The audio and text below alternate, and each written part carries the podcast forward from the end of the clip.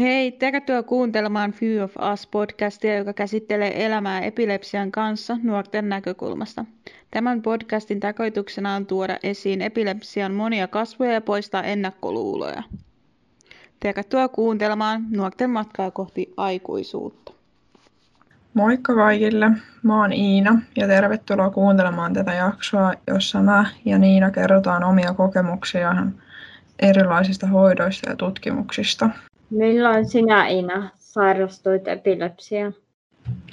Mä sairastuin vuonna 2011 ja tota, sen jälkeen mulla on vasta todettu se syy, että mulla on tota, syynä tähän semmoinen kuin katvasta-aine, joka aiheuttaa kohtauksia, että mulla on tulehdusperäinen epilepsia. Milloin sä, Niina, oot sairastunut? Minä sairastuin tota, neljävuotiaana ja siihen ei ole syytä, mutta se on niin kuin vaikeahoitoinen epilepsia. Mitä tutkimuksia sulle on tehty? Mulle on tehty uni eli siinä on niin kuin sille, että aamulla pitää niin kuin, tota, aikaisin herätä ylös ja illalla valvoa tosi myöhään ja sitten mennä sinne sairaalaan ja siellä niin kuin nukuttaa ja ne katsoo sen EEGn piuhat on päässä ja katsoo ne käyrät.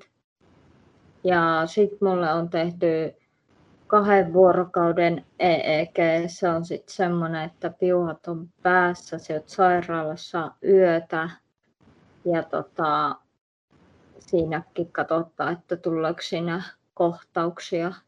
Ja sitten ne katsoo ne käyrät, ne rekisteröityy semmoiseen, sulla on semmoinen laukku mukana aina ja siellä on semmoinen kasetti, mihin ne rekisteröityy, sitten lääkäri katsoo ne. Minkälaisia tutkimuksia sinulla Iina on tehty? Mulla on tehty semmoinen MEC-tutkimus, jossa ollaan samassa huoneessa noin kaksi tuntia, istutaan tai maataan ja sitten sen aikana ei saa puhua mitään eikä liikkua pois siitä tuolilta. Ja siinä niin kuvataan koko ajan aivoja. Sitten mulla on tehty noita neuropsykologin testejä, joissa on pitänyt muistaa tietyt kuvat tai toistaa tietty lause, minkä se neuropsykologi on tota, lukenut mulle. Tai sitten on pitänyt muistaa joidenkin sanojen järjestys. Ja sitten on, niitä on niin toisteltu siinä, että jos on vaikka ensimmäisenä katsottu jotkut kolme kuvaa, niin niitä on kysytty saman tien uudestaan.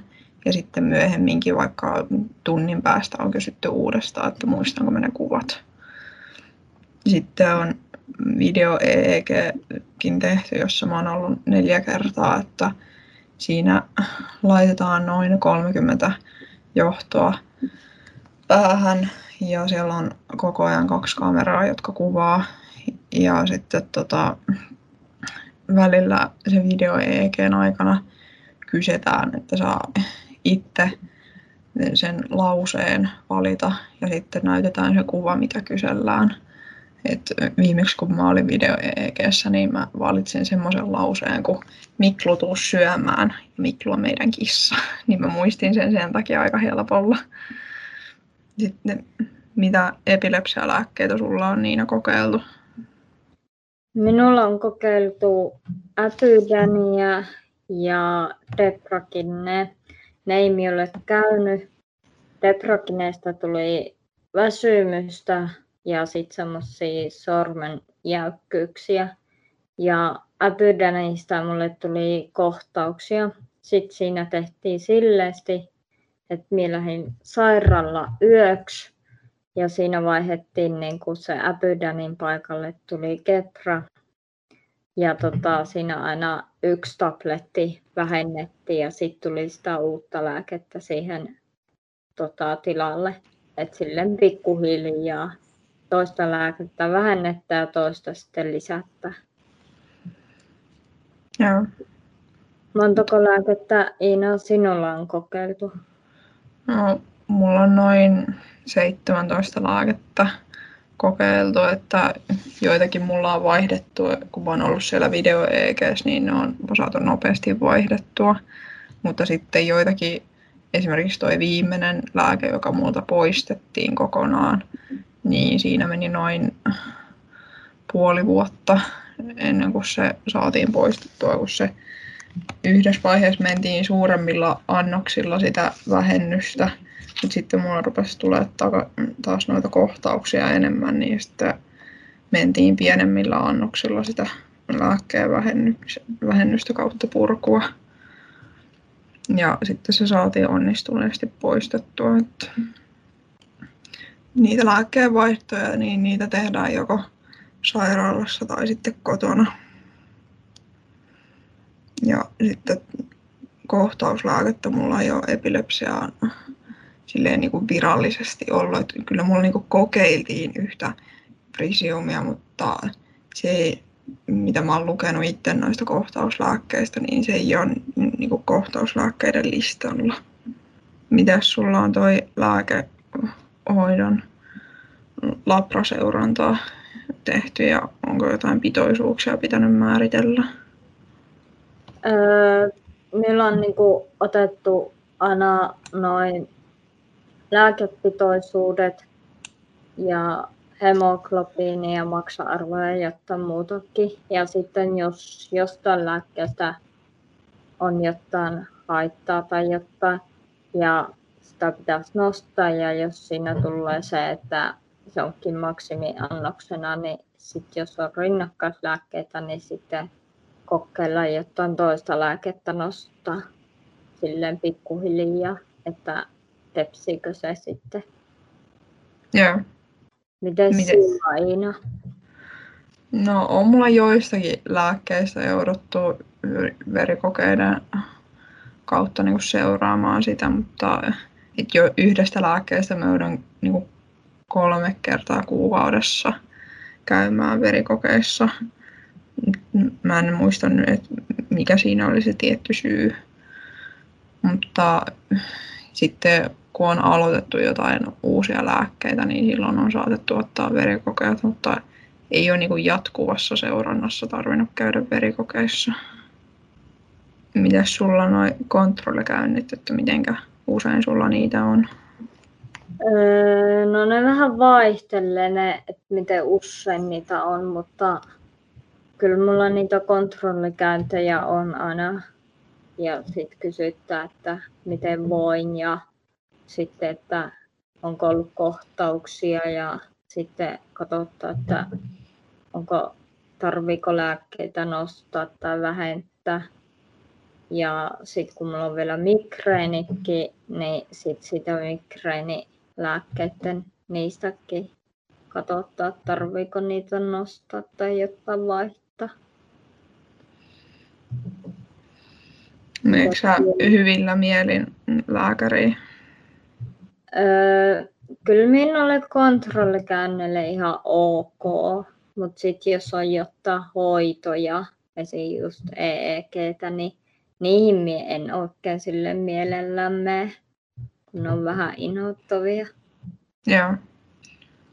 Mullakin on noita kontrollikäyntejä ollut tota, niin kuin yleensä puolen vuoden välein, mutta viime vuonna mulla oli niitä tiheämpää, kun mä tota, mulla oli asennettu se vakuushermostimulaattori ja sitä sähköä lisättiin tuohon.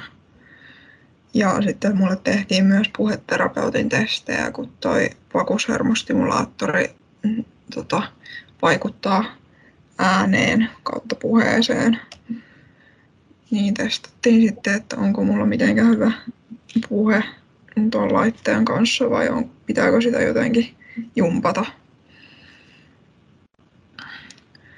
Et sitten mulla on vielä tuo vakuushermostimulaattori lisäksi tehty aivoleikkaus.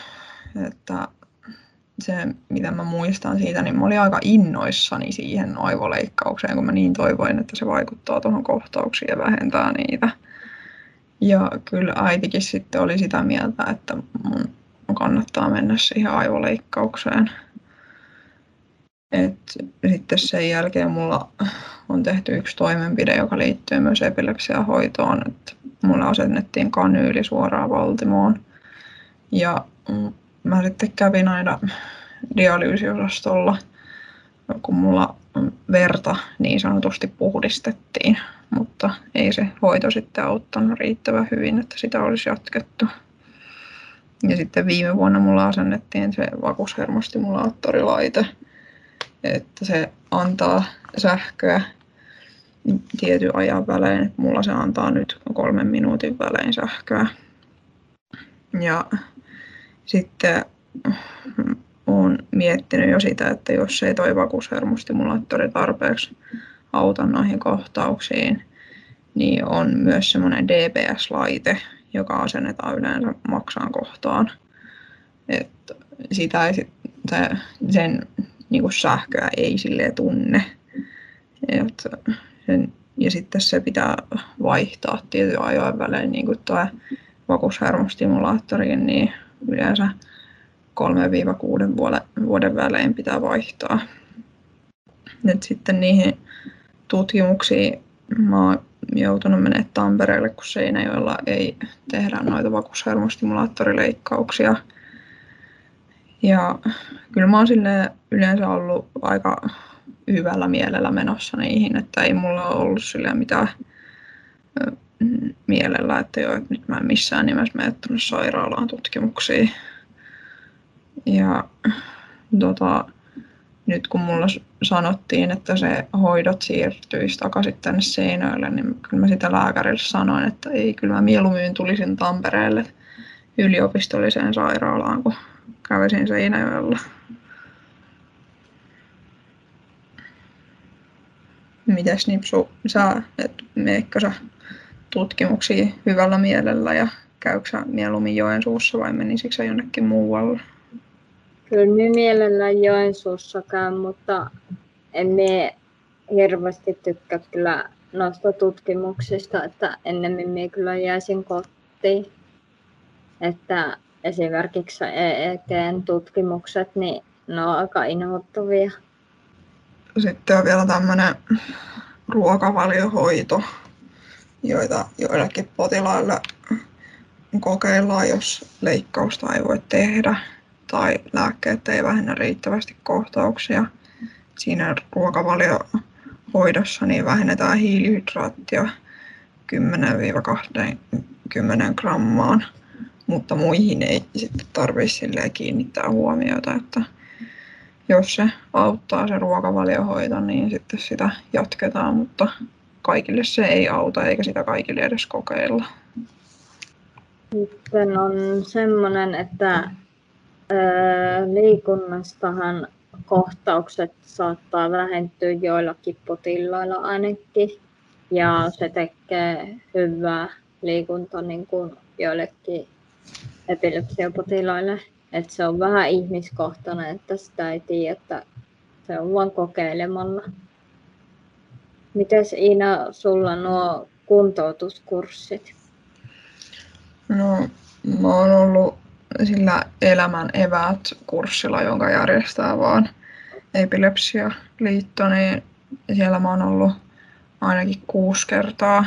Se on ollut tosi mukava ja siellä on tutustunut uusiin kavereihin ja siellä on tota, no, se, mikä on ollut viimeisin viime vuonna, missä mä olin, niin Piispalassa me oltiin veneilemässä ihan soutuveneillä ja sitten tota, uitiin siellä ja puhuttiin mm, tota, no, tästä epilepsiasta ja jos jollakin oli jotain erityistä, mistä halusi puhua muidenkin kanssa, niin puhuttiin niistä.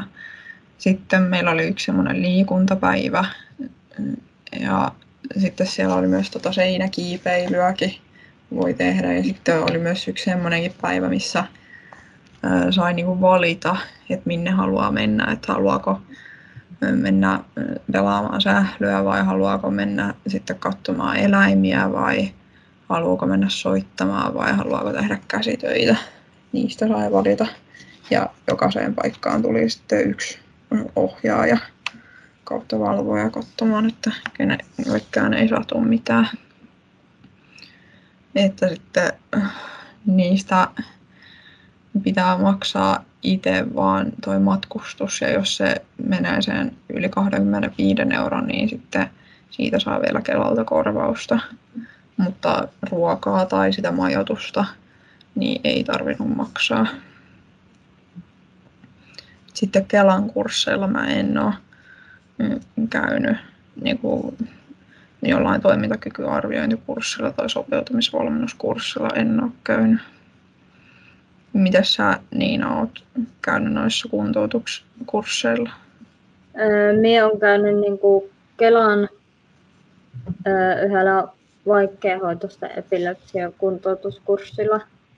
Sinne tota, siellä Kela maksaa niin kuin ruuat ja sen yöpymisen ja kaikki ne, mitä siellä on.